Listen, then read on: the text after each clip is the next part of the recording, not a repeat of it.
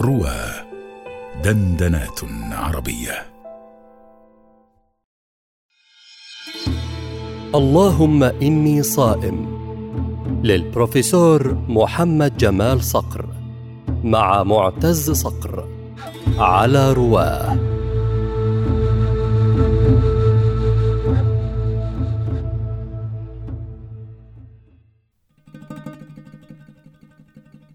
عجبا للخائفين والحزانه وكل أمرهم عجب. أما هؤلاء فمشغولون بكراهة ما قد وقع وأما أولئك فمشغولون بكراهة ما لم يقع. ولو قد تفاءلوا لاشتغلوا جميعا بمحبة ما يريدون أن يقع. ماذا يجمع الخائفين والحزانه على صعيد؟ هذه الكراهة وهذا التشاؤم الذي في الكراهة. لو تفاءلوا تفاءلوا يا أخي بالخير تجدوه. تفاءلوا بالخير تجدوه. والتفاؤل متعلق بما لم يقع.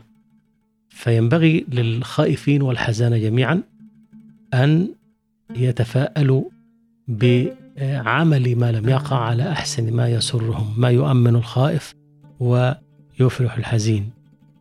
لكن يجمعهم تشاؤم الكراهة.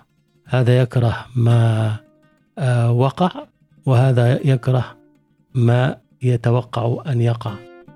فلما لا يفتش عن ما يحبه ومن تفاءل بالشيء وجده وهذا في في أدبيات المسلمين تفاءلوا بالخير تجدوه.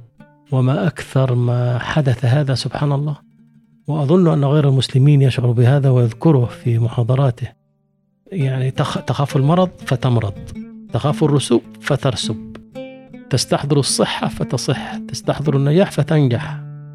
آه. ومن المشهور في هذا آه، قول العرب في أمثالها نام نومة عبود.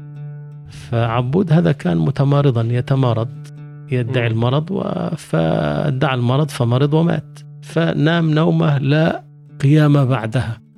أكثر الناس يعرفون هذا. ولكنهم يغلب عليهم تغلب عليهم مشاعر أخرى ينسون هذه الحال في بعض الأحيان. ينسون ولو ذكروا لعرفوا أن الخير في التفاؤل في في في التفاؤل أن يكون ما سيقع على ما يريدون على ما يؤمن أو يؤمن الخائف ويسر الحزين ويبهج خاطره. فهذا هو.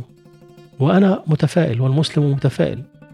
تتفائل بكل شيء تتفائل بطعام تأكله تتفائل بملابس تلبسها تتفائل بقلم تكتب به تتفائل بناس تقابلهم إذا ما خرجت. على العكس منك رجل آخر إذا ما خرج من البيت فرأى شيئا رجع قال هذا كلما رأيته لم يحدث لي شيء طيب في هذا اليوم. هذا هو التشاؤم هذه الطيرة المنهي عنها. لكن التفاؤل من الإسلام التفاؤل من الخير أن تتفائل. من الخير أن يتفائل الناس على وجه العموم. لأن التفاؤل يبث فيك طاقة ويطورها ويجمعها ويوجهها التوجيه الصحيح.